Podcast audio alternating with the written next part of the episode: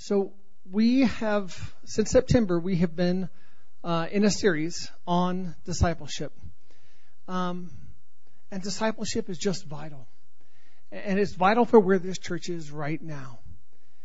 And, just to, to succinctly state what discipleship is, it's following Jesus passionately and obediently, and, and we're compelled by compassion and we follow Jesus. That's being a disciple. And then we are told to make disciples. So we do the same thing. We find people that are hungry and we pour into them and we point them to Jesus and we give intentional time for them and we, and we do life with them. And we do ministry with them. And we strengthen them and raise them up so that they also become passionate followers of Jesus and then we walk beside them as they then reproduce and make more passionate followers of Jesus. Anyone want to guess, or maybe you don't have to guess, maybe you know, what's the first command that God gave man in the Bible? Be fruitful and multiply. Genesis 1:27 and 28 says this. So God created man in his own image. In the image of God, He created him male and female. He created them. And God blessed them. And God said to them, Be fruitful and multiply, and fill the earth and subdue it and have dominion. The first command we're given is to be fruitful and multiply. Multiply. The word, the Hebrew word for multiply is ravah, which means to be or become great. To be or become many, to be or become much, to be or become numerous. This wasn't just God's plan for populating the earth. This was God's plan for advancing his kingdom. This was God's plan for discipleship. Be fruitful and reproduce. Be fruitful and multiply. Follow Jesus and grow. Grow in passion. Grow in knowing of Him. Grow in strength. Grow in confidence. Grow in knowledge of His Word. Grow. Mature. And then be and become great in number. Reproduce. All throughout this word, when we look at it, you guys, there's there's no place for a self centered, selfish faith. There's no place for it. Our God is so generous, and He gave to us so generously. And we are called to do the same. We are not called, we can't make our faith only about us. It always has two parts. I told this with the youth this, this, this past Friday. It always has two parts. We receive from the goodness of God. He touches us and He heals us and He brings us life and He brings restoration and He speaks to us and empowers us and gives us gifts. And then we take that and we go and demonstrate His love to others. We go and, and demonstrate Him and, and we reproduce. Reproduction through discipleship is God's kingdom plan. And guess what his method is? You and I. Men are his method. Mankind. Men, women. Mankind is his method. If we want to understand Jesus' plan for discipleship, then we must examine how Jesus demonstrated discipleship how Jesus interacted with the disciples. And that's what we've been doing since September. That's what we've been doing since we started this series. Looking in Scripture to see how Jesus did it. I've got a passage from Romans 10 in my preach today. I'm pretty sure that's, and I started with, with one from Genesis, and I'm pretty sure that's the first time I've deviated from the Gospels in this series. Because we wanted to see how Jesus did it. How did Jesus make disciples? How did Jesus pour into them? How did he do life with them? So we were all up in Matthew, Mark, Luke, and John. we see how he demonstrated it and we do the same. You guys, this isn't a program. This isn't a curriculum. This is a demonstration that Jesus laid out for us that we follow. And this demonstration showed commitment, and this demonstration showed work, and this demonstration even showed sacrifice. And to make disciples, you guys, we've got to be willing to do those things. Let's look to John 17, and we're going to go through a few passages there.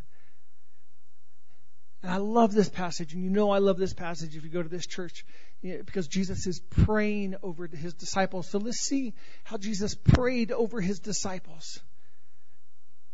In the high priestly prayer that Jesus prays before going to the Garden of Gethsemane en route to the cross, Jesus prays this John 17, 19 through 20. Jesus is talking about the disciples, and he says, And for their sake, I consecrate myself, that they also may be sanctified in truth. I do not ask for these only, but also for those who will believe in me through their word. Through their word, the testimony of the disciples. Through their word, we believed. Through their word, we believed. Follow me. Jesus prayed for his disciples. And then he prayed for their disciples. He prayed for their disciples' disciples, for those that would come. He prayed for us.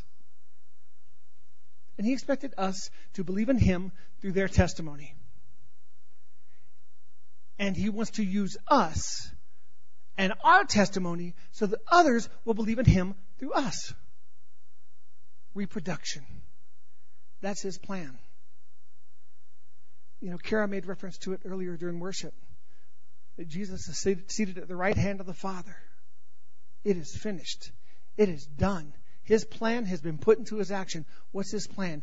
You and I furthering the kingdom of God with our testimony and making disciples, being a passionate follower of Jesus, and then going and making disciples. That's his plan. We're a part of it.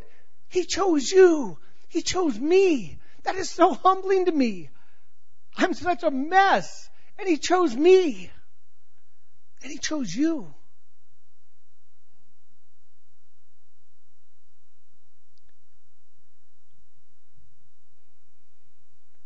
And he uses testimony. And he uses faithfulness. And he uses everything that we'll let him use. He'll use our mistakes. He'll use our stumbles. He'll use it when we fall. Nowhere in here is this, this mandate that we be perfect, but just that we remain in the race and that we keep our eyes on Jesus. And we do this until in time the world might know who Jesus is and what he came to do. Still in John 17, verse 23 says this I in them and you in me, that they may become perfectly one, so that the world may know that you sent me and loved them even as you loved me.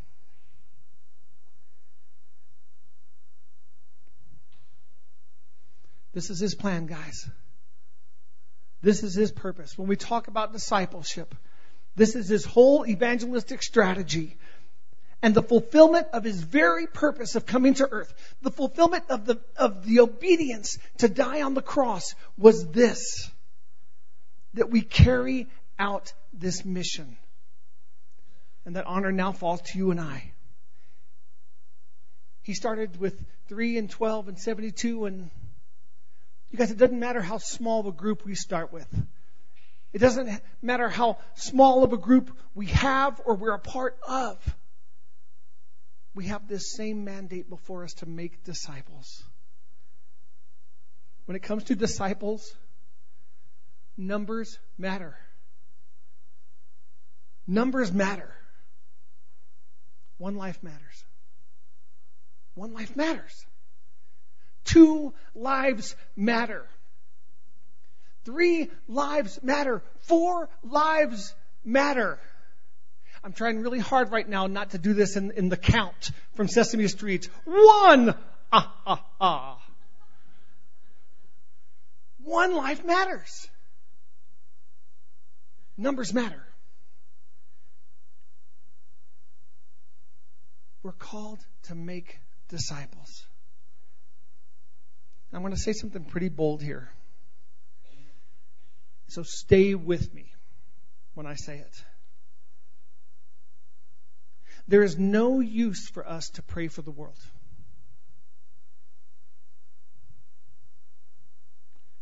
What good does it do? Here's why I say that God already loves them.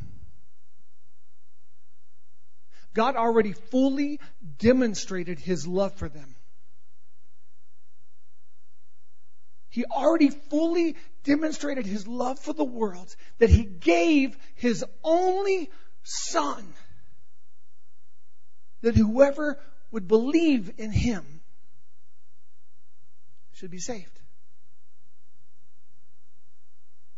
What are we going to pray? We're going to pray, Lord, let your love be seen to the world. It's already been demonstrated, guys. Jesus ain't going to come back and do it again. The work is finished. Jesus already came and gave his life for the world, for everyone who would believe. There is no use to pray just vaguely for the world. Even Jesus said this again in John 17, verse 9. I am praying for them. Jesus is saying, I am praying for his disciples. I am not praying for the world, but for those whom you have given me, for they are yours. And Jesus said this as well in Matthew 9, 37 and 38. Then Jesus said to his disciples, The harvest is plentiful, but the laborers are few. Therefore, pray earnestly to the Lord of the harvest to send out laborers into his harvest. In these two passages, who is Jesus praying for? His disciples to reach the world. He's praying, he's, he's telling his disciples again here in Matthew 9 pray to the Lord of the harvest, pray to God to send disciples. Guys, if we're waiting for Jesus to, to evangelize the world, it ain't going to happen. That's not his task. He, he's seated. Jesus isn't going to evangelize. Jesus isn't going to disciple anymore. That's on us now. Friends, it's on us now. It is so quiet. You guys are looking going, I think what you're saying is godly because you use scripture, but you just told me not to pray for the world. I know. Pray for yourself. Pray for your wife. Pray for your husband. Pray for your church. Pray to the Lord of the harvest to send workers. Pray for God to send us. But friends, more than just praying, we got to get out there and do the work. We got to tell someone about Jesus. We have to open our lips and speak love and life and point them to Jesus.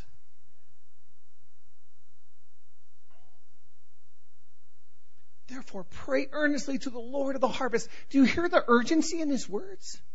Can we have that passage up there again from Matthew 9? Do, do you hear the urgency in his words? Pray earnestly for workers and laborers. He desires that not one would perish. Friends, we got work to do. As bearers of the name of Jesus, as followers of Jesus Christ, and as disciples who are committed in serving Jesus, we've got work to do, and that work is telling people about Jesus. That work is demonstrating His love in all we do. Jesus tells us in His Word that the world is lost and the world is blind in sin. Now, I quote Romans 10:13 all the time. It's one of the the most oft quoted verses I, I do. And it says, For everyone who calls on the name of the Lord will be saved. Everyone who calls on the name of the Lord shall be saved. But let me read that passage with the two verses after it. Romans 10, 13 through 15. For everyone who calls on the name of the Lord will be saved. How then will they call on him in whom they have not believed? And how are they to believe in him of whom they have not heard? And how are they to hear without someone preaching? And how are they to preach unless they are sent? As it is written, how beautiful are the feet of those who preach the good news. Feet implies that, we got to be about the work. Feet carries on the theme that we are sent.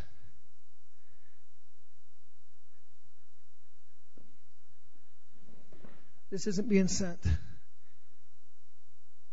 But a lot of times, this is the urgency that the church treats getting the gospel out there. This isn't being sent. These aren't blessed feet. These are relaxing feet. All I need is some chips. We're, supposed to be about the work, guys.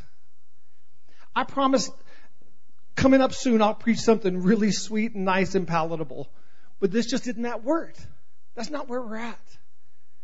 This is where we put our money where our mouth is.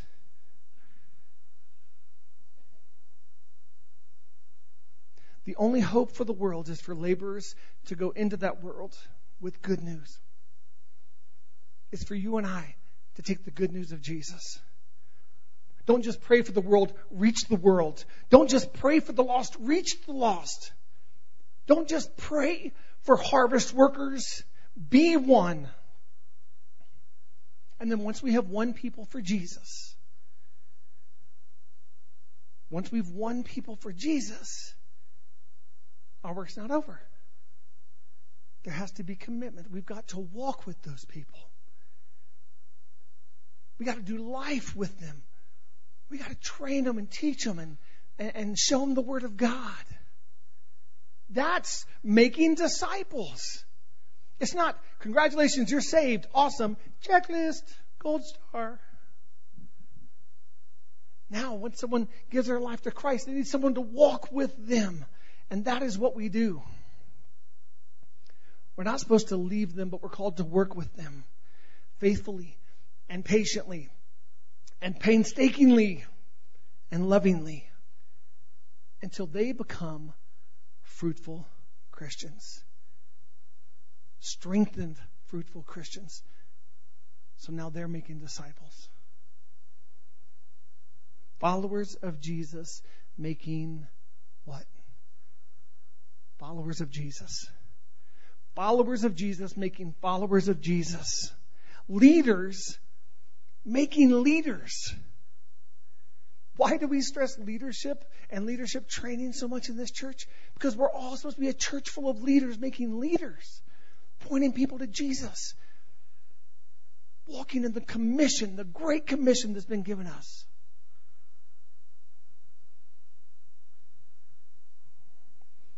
we have to realize that evangelism and discipleship, they're not done by something.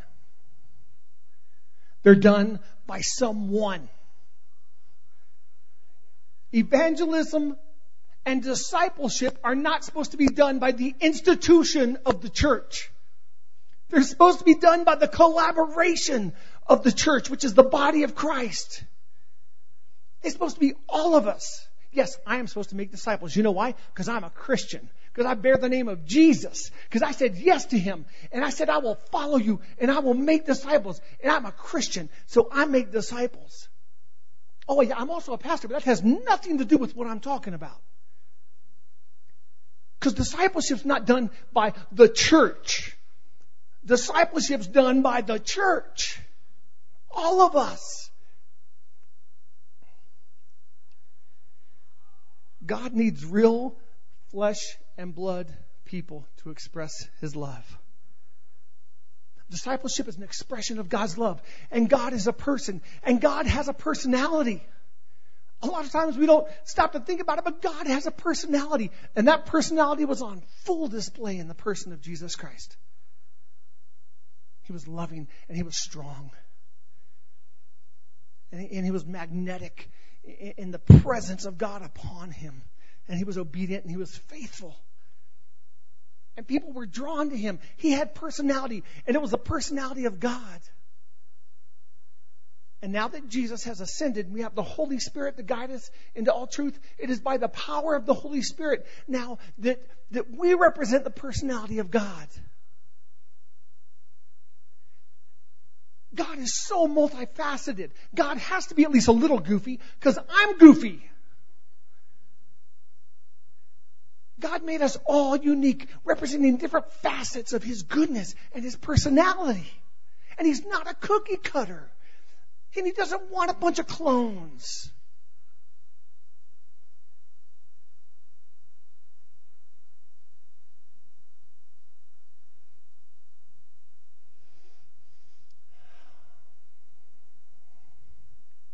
It was vital that the first disciples reproduced it was vital that the first disciples taught their disciples to reproduce. And this is just as true for us. This is the way this is the way we win. This is the way we overcome. This is the way the kingdom advances. This is the way the church wins. It's through the dedicated lives of those who know Jesus who know Jesus so well that through uncontainable compulsion and the power of the Holy Spirit, we tell others. We're supposed to know Him that well, friends, that we can't contain it, that we can't help it. There should be no there should be no deep sigh I'm under compulsion. Can I tell you about how good my God is? The compulsion we have is, is through passion. We can't help ourselves. We're looking for a break in the conversation. We're waiting for a pause just so we can talk about our Jesus. So we can pray for someone and say, hey, I'm just going to invite Jesus into this moment right now and, and Jesus really wants to touch you in a really cool way because he's awesome. And we, and we look to minister and we look to demonstrate our faith. As simple as this seems, this is the way that the gospel conquers. And there is no plan B. Men were his method, and you and I are his plan. So I ask you this question, every one of you guys. And I've asked myself this question What is your plan now? What now? The series is over. What now? Because, see, if you don't have a plan, nothing happens. If there's not intentional thought and intentional commitment given to this, nothing happens. There has to be a plan. Jesus had a plan. We're his plan. We're his plan. We are walking it out. What is our plan? What's our plan of being discipled? What's our plan of making disciples? If we are to train people, we must work for people. We must seek them and we must win them. And we must pray for them. I do pray for the lost. I do pray. And then I pray for myself as well. Lord, I'm trying to reach this person. I feel like they're so close. Lord, I, I want to see them saved. And I know that that's in agreement with you. And you want to see them saved. Lord, would you just anoint me to bring in the harvest, Lord God? And if not me, Lord, would you use someone else? Would you send a worker into my brother's life, my friend's life? Would you, would you send someone there to influence him and, and to love him?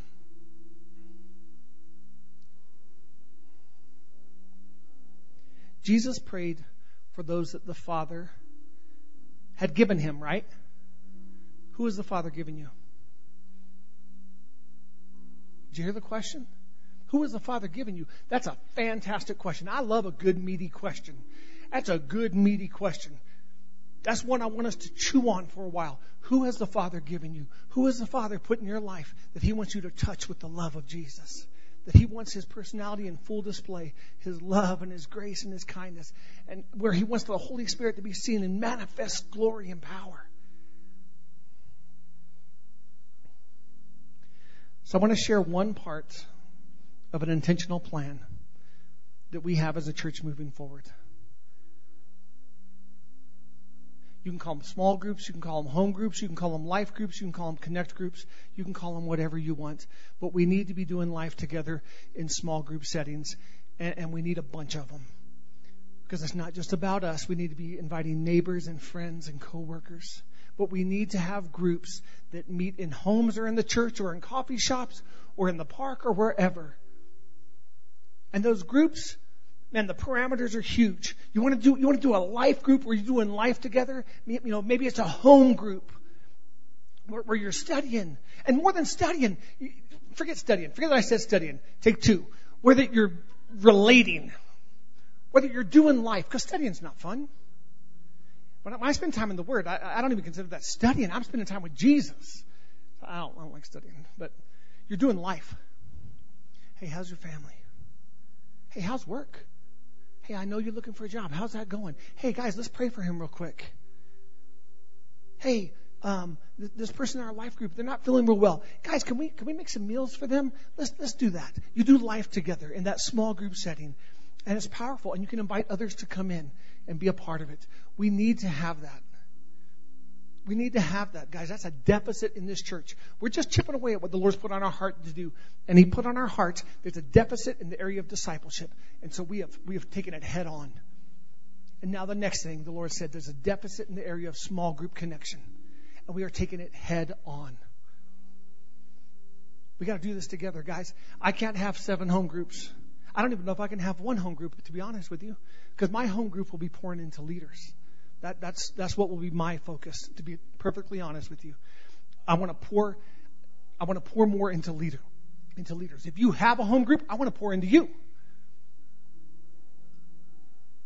So we have this church that's available. If, if your place isn't big enough to host a home group, I'll give you a key. You can have, you can have home group here. Or maybe there's someone that says, I don't want to lead the home group, but my house is huge. You can, you can have it in my house I just don't want to lead it. Then we can do that too. And if you're like, hey, I just want to be in a group, can you find a group? Yes, we'll find a group. So starting next week, we're going to have a table set up where that you can sign up to host a home group, to lead a home group, you know, to let your you know your house be used, to be in a home group. But we need them, guys. We also need, let's call them connect groups. Right now, there's a men's Bible study, and we're not meeting this week. But that, that's a type of a connect group. Once a week we get together, usually about seven of us, and we go through a passage of Scripture and we just connect with one another and point each other to Jesus, and it's great. Maybe there's a connect group that gets together and, and, and reads a book. Maybe there's a connect group that gets together and work out. If there's dudes doing that, maybe include me in that. I, I could be I, I, I need I need that. I'd like to be in that workout connect group.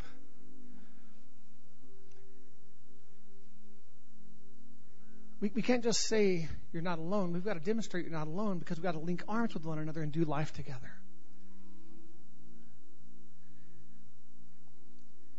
That's just one way. I'm just giving you something. We can't preach a message like a series like this on discipleship and then say, okay, God bless, Godspeed, you're on your own. We have to have a plan. This is just a plan. Friends, every one of us have to have a plan about being discipled and making disciples.